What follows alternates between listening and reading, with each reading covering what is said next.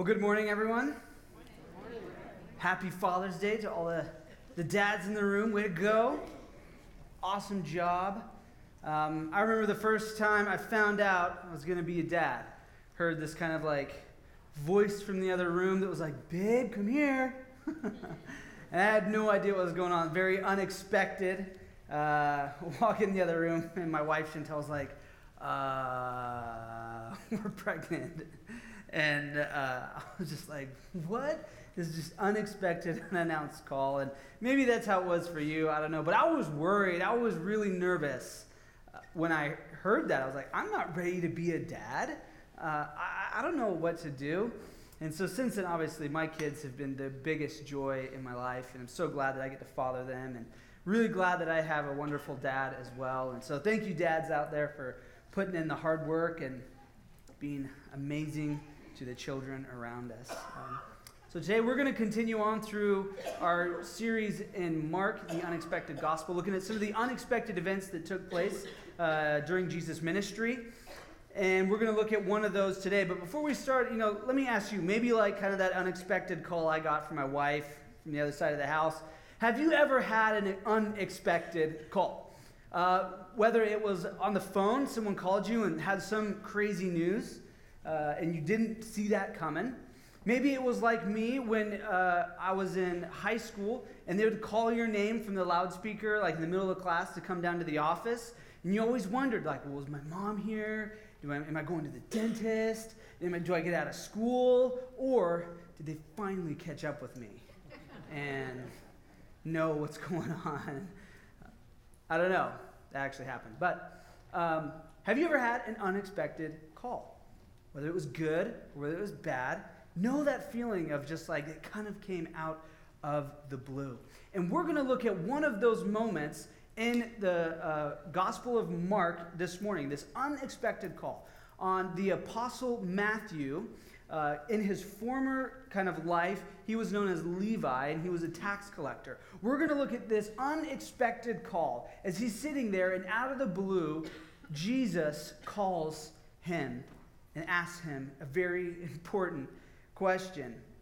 And so we're going to look at this. But before we get going, uh, let's kind of set the stage a little bit. So, Jesus, he is uh, teaching on uh, by a big lake, uh, and he, he was pretty hard pressed to get around and go anywhere without a large group following him. There was just always these groups of people that wanted to hear from Jesus. So he's at the shoreline. He has a few of his disciples with him. His disciples are also learning from him, gaining from him. And so there's just this group, big group of masses. And so he starts kind of walking down the shoreline. Uh, people follow him, his disciples follow him. And then he sees Levi, or the Apostle Matthew. He sees Levi uh, at his tax collecting booth uh, by the shore. And so Levi, he's this tax collector. And in those times, tax collectors weren't really friends of the people. Most people really viewed tax collectors as bad people. Uh, they were kind of hated. They were, they were regarded as kind of like traitors to the people. They, they took on these roles, uh, working kind of for the government to collect taxes, but then they also extorted people to make a profit for themselves. And they usually lived kind of sinful lives. They were very wealthy. They had a, a, kind of a lot going for them. And they were just known as kind of like these bad traitor type people. So most people really didn't like tax collectors. They were just kind of bad people. And so they, they kind of start walking along. And here they are. And Jesus sees Levi. And um, very different from who Jesus is, right? Jesus is all about forgiveness and serving, and he's about giving mercy. And here's Levi, and he's not about that. He's about taking and getting more than what he probably deserves, making a profit off of uh, people who were less fortunate than him. And so there's these two very big contrast people that, you know, Jesus, he's about serving and forgiving, and then here's Levi, and they kind of uh, interact and uh, has this unexpected moment. And we look at that in Mark chapter 2, verses 13 and 14. So, once again, Jesus went out beside the lake. A large crowd came to him, and he began to teach them. As he walked along, he saw Levi, son of Alphaeus, sitting at uh, his tax collector's booth. Jesus said, Follow me. Will you follow me? Jesus told him. And Levi got up and followed him. Now let's look at this a little bit closer. Jesus had actually already called his first four disciples before this moment. So Jesus, he had called his first four disciples Peter, James, John, and Andrew, and they were fishermen. So uh, maybe you remember uh, part of the story where he went out on the boat and he called them and he said, Cast your nets on the other side. You know, I'll make you fishers of, of men. And, and, and it was this cool moment. So those are his first four disciples. These kind of more poor four fishermen that all kind of knew each other a little bit and, you know, whatever. So these four fishermen, they're with Jesus. And they made their living off of catching fish and selling it. And they come in contact with Matthew, this tax collector. They most likely already knew of him. So, whether that Matthew had tried to extort some of their own earnings, that when they came in from the boats, uh, Matthew, his, his uh, tax collecting booth was by the shoreline, so he probably collected taxes from a lot of fishermen coming in from their day's catch and uh, receiving taxes from uh, what they earned.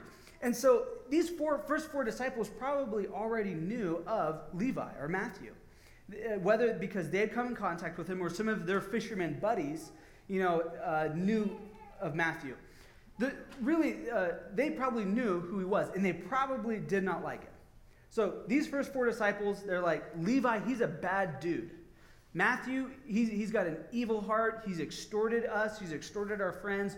We don't like Matthew. So, what do you think when Jesus went up and asked, Levi, will you come and follow me? Be a part of my group. How do you think that Peter, James, John, and Andrew felt? They were like, No way, Jesus. Like, what are you talking about? We don't want Matthew to be a part of, of this group. And has this ever happened to you in your own life? Where maybe you felt like God asked you to kind of move in a certain direction, to do something, and you kind of stepped out in faith. You felt like, yeah, I'm gonna, I'm gonna do this. And then you stepped out, and just something unexpected kind of happened. You thought, like, well, God, I, I thought, you know, you were saying I should do this, or serve these people, or kind of change my work practices at work. And then you, there's this person there that I have to serve and love. Or maybe you felt like, oh, I should probably join this small group or a life group or this rooted group. And I don't know, I'm kind of on edge on it. And you show up, and then there's that one person that you just cannot get along with. That they just kind of, like, and you're just like, oh, I can't follow you, Jesus, with this person here. Like, what am I supposed to do? Or maybe at school, you feel like God's kind of asking you to kind of step out, maybe, you know, do some discipleship or, you know, bring, bring some people to church or whatever it is. And then there's this, this person there that like you just for whatever way, for whatever reason, God brought this person also along on the journey. And you're like, why is this person here? Well, God, why did you ask me to step out? And then there's this person or this situation or whatever it is that's unexpected. I thought I was following you, God. I thought I was following you, Jesus. Why is this? But Jesus really doesn't work within how we expect he should does he? Usually he does what we least expect. And I'm sure when Peter, James, John, and Andrew uh, came to follow Jesus, and Jesus asked them, Hey, will you be my followers? They're like, Really? Us? We're fishermen. You want us to follow you, the Son of God? Like, that's completely unexpected. Like, well, yeah, we'll follow you and we'll become fishers of men and the whole thing. And they follow Jesus. And then right soon after, he's saying, Oh, yeah, and I'm going to bring this guy in that you hate into our group uh, Levi. You know him? And they, would be like, what, what are you talking? That's co- totally unexpected. We didn't sign up. We signed up to follow you. We didn't sign up to follow you with this other guy. I can only imagine what they were thinking about. Jesus usually works in very unexpected ways, completely unexpected, and where Jesus says, I want you to embrace Matthew. Because Jesus calls unexpected people. He calls unexpected people into his plan. When Jesus saw Matthew there, sitting at his tax collector's booth, he saw something in Matthew that no one else did. When the other disciples, the four disciples, they knew of Matthew, they knew of Levi, what they saw in Matthew or Levi was he's this traitor of the people. He's got an evil heart. He's got a soul that's black and dark and murky. Don't go near this guy. He's extorted us. He's used us as pawns. This guy's a bad guy, Jesus. We know him better than you do, all right? You don't know his heart like we do. And where Jesus there, he comes along, and that's what the disciples most likely see. And but what he sees is something completely different. He sees something that no one else could have imagined. He sees, I know uh, Peter, James, and John, Andrew, you think this guy's a bad guy, but here's what I see in Matthew. I see something in Matthew where he's going to change the world. I see that his life has been all about taking from people, and he's actually going to live a life that gives back to people and serves people in the end. When you guys see someone who has a, a heart of, of just black and murky and doesn't uh, care for people, what I see is someone who deeply is going to care for the world. I see someone who, is, who is, has incredible potential, who's going to write a book one day that's going to shape all of human history. It's going to be canonized in the Bible, and people are going to know me through what he writes. That's what I see in Matthew. And ultimately, Matthew's going to lay his life down as a martyr for the sake of my name. No one else probably saw that in Levi. He's a wealthy, sinful dude. No one else saw that. But Jesus sees beyond what we see. Jesus doesn't look at the exterior of our life and uh, uh, all the sin. He doesn't look at that. He doesn't look at our weaknesses. He looks beyond the pain in our life. He looks beyond the pain in, in Matthew's life. He sees beyond the, the wickedness and the evil that was there. He sees beyond that, and he has a, a plan to, to shape and change our world. And what he saw was Matthew is the perfect candidate to be a part of my plan. And he has amazing potential. And that's what he sees in us as well. And you know, I think of this every time that I watch shows like American Idol or The Voice or America's Got Talent. You guys like those shows? You know what I'm talking about a little bit? That you, you have these people that come out, they fit the part, and they're amazing, right? And you know, okay, that person's going all the way to the finals. And then you have people come out, usually on the first couple days of auditions, they're just, they don't fit the part, and they're just train wrecks, right? You just love watching because you like to laugh at them. And it's like, this is funny. Like, their mom always told them they're good, but they're like really terrible and it's just great to watch. But then there's kind of this third category of people as well that they don't really fit the part very well, and they come out and maybe they're a little reserved, maybe they don't really know the, the gifting that they really have. And they come out on stage, and whether it's the judges or the audience, and you can just tell, like, no one thinks that this person uh, has a gift inside of them. And then they sing or they do some performance, and you, it just blows you away. Like, you just did that? Like, that is amazing. And so I wanted to show you a video of one I was reminded of as I was looking at some of these of this guy. That uh, he kind of looks like a tough guy, and no one saw what was coming and what the gift he had inside of him. So let's watch this together. Sir, all right, go for it. Singing gave me the ability to dream, and I'm here to show people that if I can do it, that they can too. Hello. Hello. So, what is your name? My name is Travis Pratt. And where are you from? I'm from Tifton, Georgia. So uh, tell us what you're going to do. I'm going to sing for you tonight a song that uh, my girlfriend loves. She put me up to it, and hope you like it. Good luck.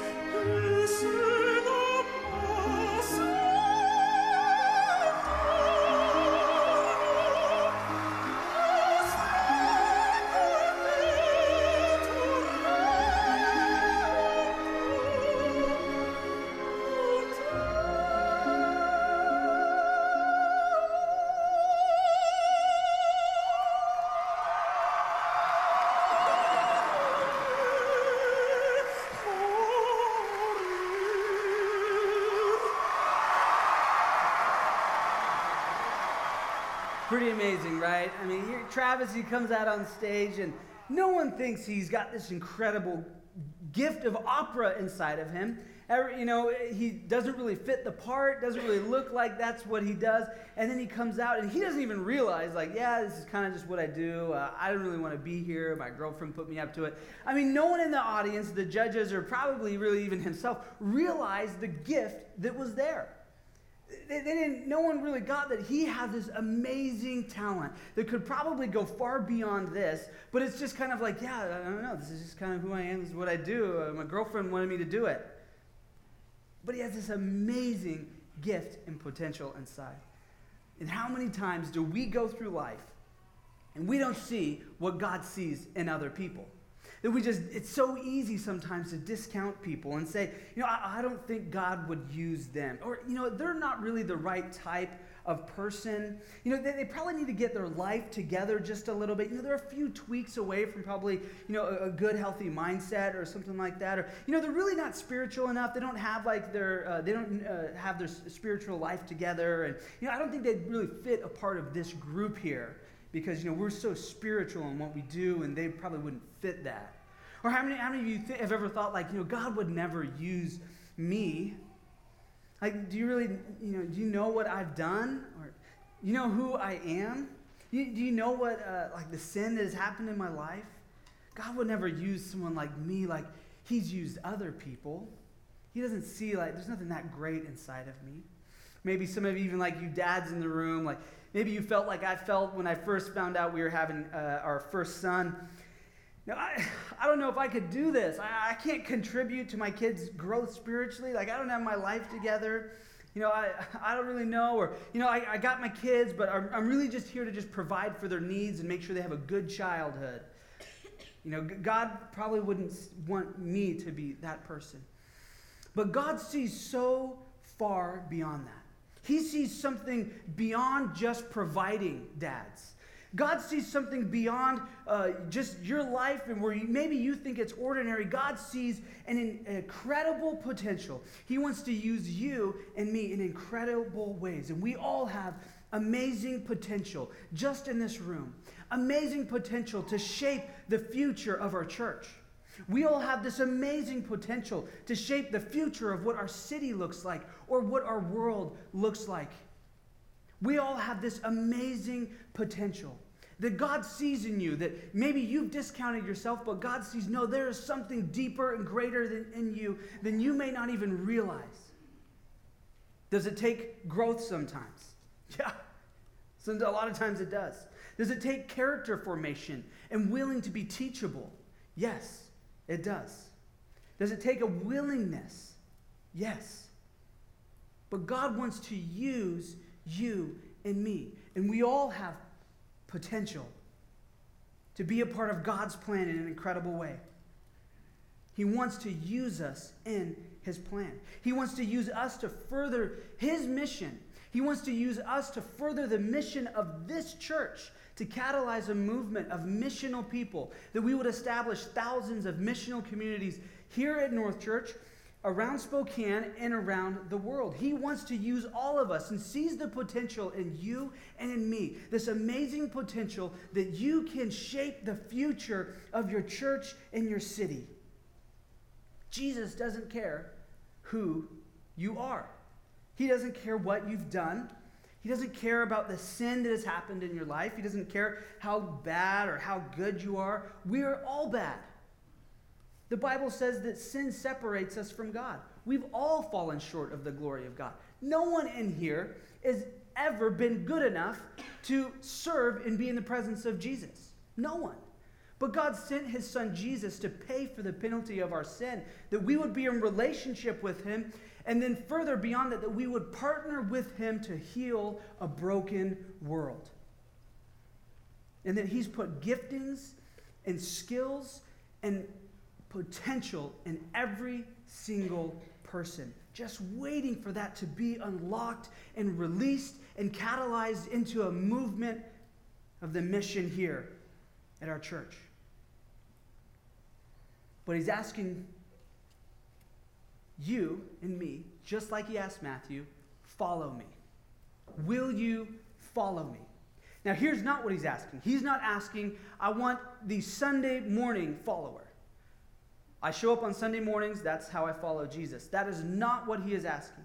Here's what Jesus is asking when he says, Will you follow me? He's saying, Will you lay down some of your desires? Give up some of your desires. Leave the tax booth.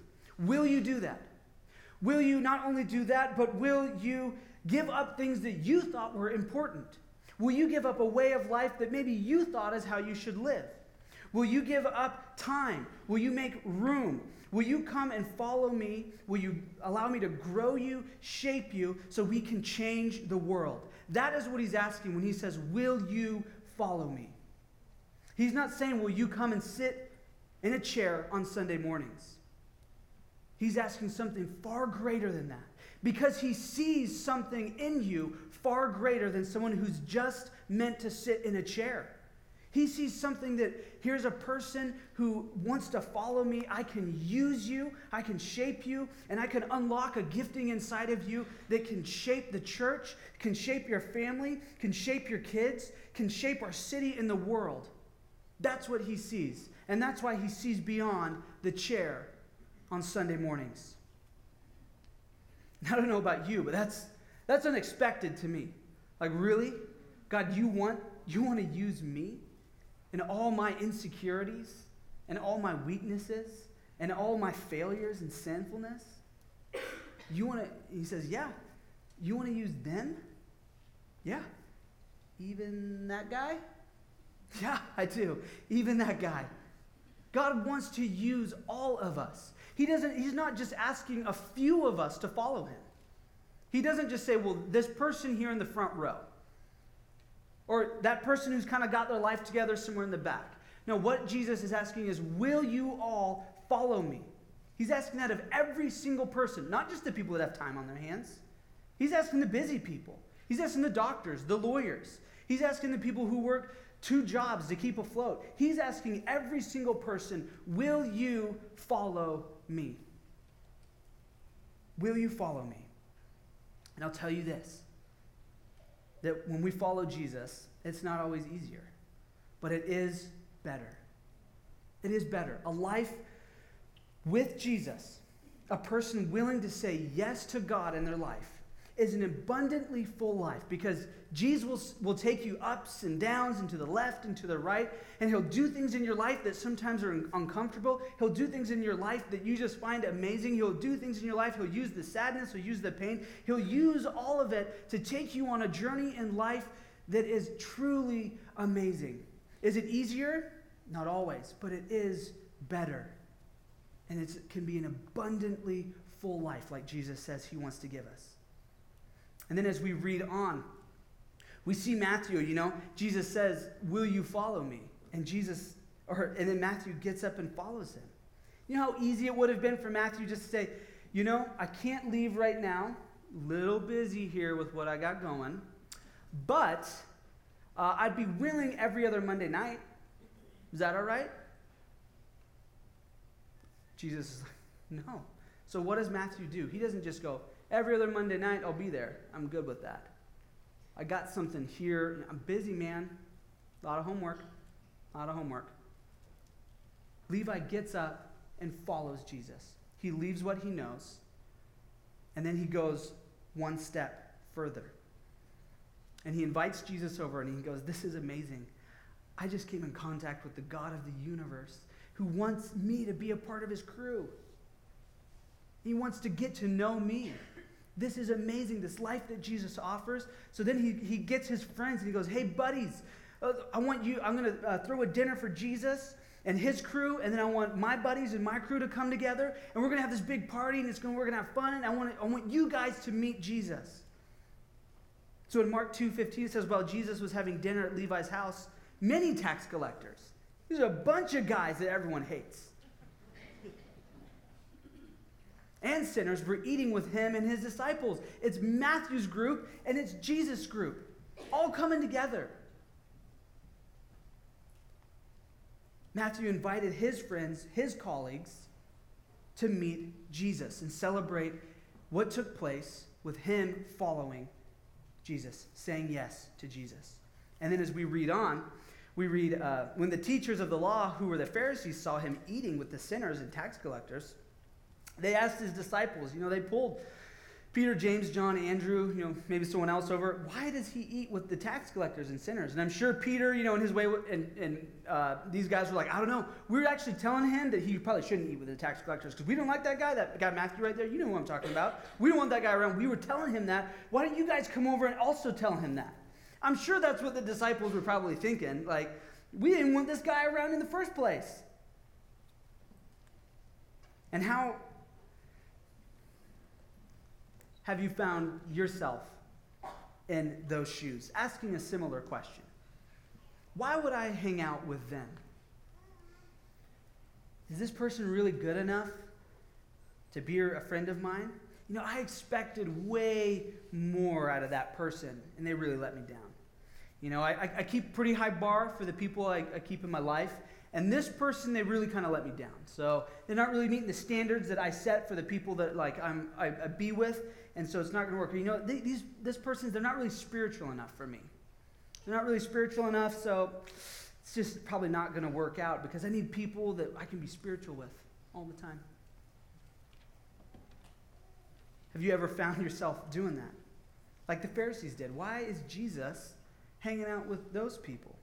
Here's the sad thing is if that's you and you, you kind of recognize, yeah, I've done that. Like, I feel like I set pretty high standards and I try and keep, you know, uh, hold, uh, keep the laws and stuff like that. Jesus probably would have avoided you. That's the sad thing. If that's you, Jesus probably would have avoided you. We see that clearly many times in the scripture of how he treated the Pharisees.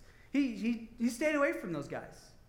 And we see here as we read on, look at Jesus' response to when he heard the Pharisees talking to his disciples.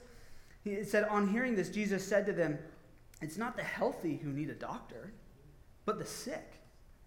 I've come not to call the righteous, but the sinners. Because Jesus, he was friends with unexpected people, like you and me, like the tax collectors, the sinners, the fishermen. You would think that Jesus, the God of the universe, he would call and be around the best people. And this is what the Pharisees were thinking like, well, this is really the true Son of God. Because the Pharisees didn't believe Jesus, that's who he was. This is really the Son of God. He would probably hang out with people like us. We're the people that have been trying to do our best and read the Bible and this, and try and keep the line, and we try and hold all the laws. You would think that that's what he would do, but he didn't. You would think that he would call the, the top people uh, into his kind of company. I, th- I, think of like a GM of the, the Seattle Seahawks or another professional team. Who do they look for when they're trying to build a team? They look for the best, right? They don't look for the washed up quarterback who dropped out of college um, and was kind of had a heyday in high school. That guy, I see potential in him. I think he's going to be our next quarterback. We're going to bring him on the team. GMs of professional teams, they look for the best. They don't take chances on the dropout guy, right? And you think in our minds, and that's kind of how we view stuff, is Jesus would have treated things similar. You know, he's trying to change the entire world. He probably would have looked for the best, the standout people, the people that are just doing amazing things and they have everything together. They answered the questions right. They, they were able to perform athletically the perfect way. And they, they, they uh, performed right the NFL combine. You know, the whole thing that GMs look for. You'd think Jesus would have that mindset, want the best. But what did Jesus do? That wasn't his motto. His motto was I'm going to look for the rich, I'm going to look for the poor, I'm going to look for sinners, I'm going to look for some, some good people too. But what he was looking for is when he asked people, Will you follow me? He was looking for willing people people that are willing to say yes to him. You would expect Jesus wouldn't hang around bad people, sinners. You know, he's God of the universe. But he came to a world that is sick and evil and broken. That God designed our world for good, it was damaged by evil, and he came to restore it. And as he came to restore it, he looked for people like you and me all different walks of life, but people that were willing to say yes to him. Will you follow me? Yes, I will. I think of a lot of churches and small groups around the world. And I think many of them, they would fire Jesus if he was their pastor. Because he would go, What are we all doing here? We're just praying for each other and reading our Bible and never doing anything else. He would say, What about the sick people? What about the hurting people? What about the people who've never heard my name? What about the people living in sin? What about the people who, who right now they won't be with us all in heaven? What about them? Why don't we go do something about them? Well, we're going to have to pray about that. They would probably fire him. You're not the pastor we need. We need someone else. Have you ever found yourself in that spot as well? Can't go beyond. Too busy, or I got my group of friends, or I got this going for me. Found yourself not wanting to go beyond. What about the hurting people? What about the sick? What about the sinners? Jesus chose sinners like you and me. He chose you, He chose me. I'm a sinner. And He chose me to do that. He chose us to fulfill the mission of the gospel of Jesus Christ, to save the world. But don't get this mistaken, too, okay? Jesus chose uh, his friends, Peter, James, and John, who were his closest friends, Peter, James, and John, who they were actively seeking a faith in Jesus. They had turned from their sinful ways and started following Jesus Christ. So if you're trying to justify your friends, your, your bros you hang out with, who they get drunk, they lust after girls, they do this whole thing, and those are your tight knit group, that's not what we're talking about when we say Jesus was the friend of sinners. Or girls, you have your girlfriends that are promiscuous and you do the things, you know, together and the bad influences, whatever it is. That's not what we're talking about here. If those are your closest friends, and the words of one of my favorite pastors, Craig Groeschel, he says, Show me your friends and I will show you your future. Show me your friends and I'll show you your future. Our closest friends should be people actively pursuing a life following Jesus. And then out of that, we go beyond that. And then that's where we get filled up. And we go beyond that to seek people, to build relationships with people, to befriend other people. I think of a lot of our life groups here at the church. And uh, many of them, they come together, they read, they pray for each other, they have fun, they eat, but they also come together and think and pray how can we together uh, build relationships with people in our community, help people in our community, help children in our community come to know Him? How can we be uh, better stewards of our city together?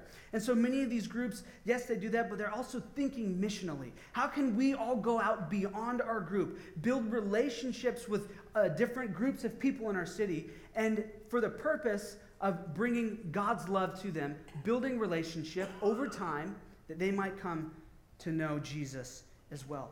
Our best friends should actively pursue Jesus. And our friends who do not, we should bring to Jesus, just like Matthew did. Matthew brought his friends to Jesus, and we should do the same. Jesus came to heal a hurting world, and he's asked us, Will you follow me? Will you partner with me in that? He came to call sinners around him and give them the gift of grace of salvation. Then, when Jesus ascended into heaven, he left us with this commission saying, Bring the gospel of Jesus Christ to the entire world. That is what you were called to do. You were called to fulfill the mission. And here's the thing heaven and hell are real places, not made up. We are not here just to call the righteous and just all the good people and sit around with them. We're called to go and save the lost people in our world. And if you're not actively doing this, this is Jesus' mission to us, you have to ask yourself, well, what is my reason for that? Why am I not doing that? We are God's plan to save the world. You are God's plan to save your campus. You are God's plan to save Spokane. You are God's plan A, and there is no plan B. You are God's plan A, there is no plan B. Jesus gave us the most unexpected gift of all his life, his death, and his resurrection. The paying of our sin so that we could eternally be with Him and be in relationship with Him forever. And then He calls us to go out and do the same. Ephesians 2 8 says, For it's by grace we've been saved, through faith. And this is not from yourself, but it is a gift of God. He's given us this incredible, unexpected gift that we never deserved. None of us ever deserved that. God created this world and He designed it for good. And then it was damaged by evil. He came to restore it. And then He sent us to partner with Him to heal a hurting world. Today could be one of those unexpected calls for you. Today could be that day where Jesus has been tugging at your heart, where you feel Him say, Come and follow me. Maybe for some of you, you've never said yes to that. Maybe you've never said yes to inviting Jesus into your heart and receiving that gift of salvation. Maybe you've never done that. And today is one of those unexpected calls of where Jesus is saying, Will you come and follow me? Maybe for some of you here, you've been coming to church for a long time. Maybe you've just never got involved. You've never gone that step further. You've never really truly said, I'm going to follow Jesus. Maybe today is one of those unexpected calls as well, where Jesus is saying, Will you follow me? Will you lay some of the stuff down? Will you follow me? Jesus is calling and asking all of us that this morning. It's just that for some of us, that's very unexpected. Not a single one of us is good enough to follow Jesus, but he still, in spite of our sin, forgave us, gave us a gift of salvation, and said, Will you partner with me to heal a broken world? So, how will you follow Jesus this morning? Are you going to call the righteous or are you going to call the sinners? What's your next step? Is it partnering with Jesus' mission to heal a hurting world? Maybe it's here to partner with the, the mission here at North Church. For a lot of you, it can look a lot of different ways. Some of you may, might mean that you need to, you need to start actively serving. And, and that, that's what it means. For some of you, it might mean if I'm going to follow Jesus, really, I need to start tithing to him. For some of you, that means that if I'm going to really follow Jesus, I need to step out on my campus and I need to be a, a, a, light to the people around me. For some of you, it might mean you know, I need to get into a community of people here at the church. For some of you, it might mean a lot of different things. But here's the one thing that we all share in common is that Jesus is asking, Will you follow me? And we all have the opportunity with that invitation to say yes or no. But Jesus is asking, Will you follow me? So let's pray. God, we just thank you this morning, Lord. God, and I realize that a lot of different people in this room have a lot of different backgrounds. And I realize that there's some people here that have never said yes to you. They've never invited you in, they've never received that free gift of salvation. And I ask, Lord, that you would continue to speak to their heart. And if that's you and you've never received that gift of salvation, as everyone's praying still, I want you to pray this simple prayer with me, just in your own mind, heart, however you want to do it. Repeat after me to receive this gift, to follow Jesus. God, I don't know everything right now. I don't know everything about you. But what I do know is, is I want to get to know you. I want that gift of salvation. I want to be in relationship with you. God, I ask that you would forgive me of my sin. I believe that you died on the cross for me. Would you come into my heart and be the Lord and Savior of my life? If that was you, just as everyone's still praying, with an act of faith and boldness, you want to follow Jesus and you just prayed that, would you just raise your hand so I can see? Good. Yeah. Yeah. Awesome.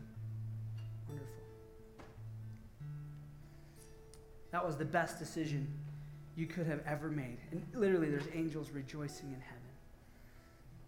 God, thank you for those people, Lord. God, and I just pray that this morning, Lord, you would inspire us to go beyond. You would inspire us to follow you, that we would lay some of our desires down. God, that we are all unexpected. None of us is good enough to follow you, but you chose us anyways. God, inspire us. Show us how we can partner with the mission that you've given us. Show us how we can partner with our church here to affect our city and our world.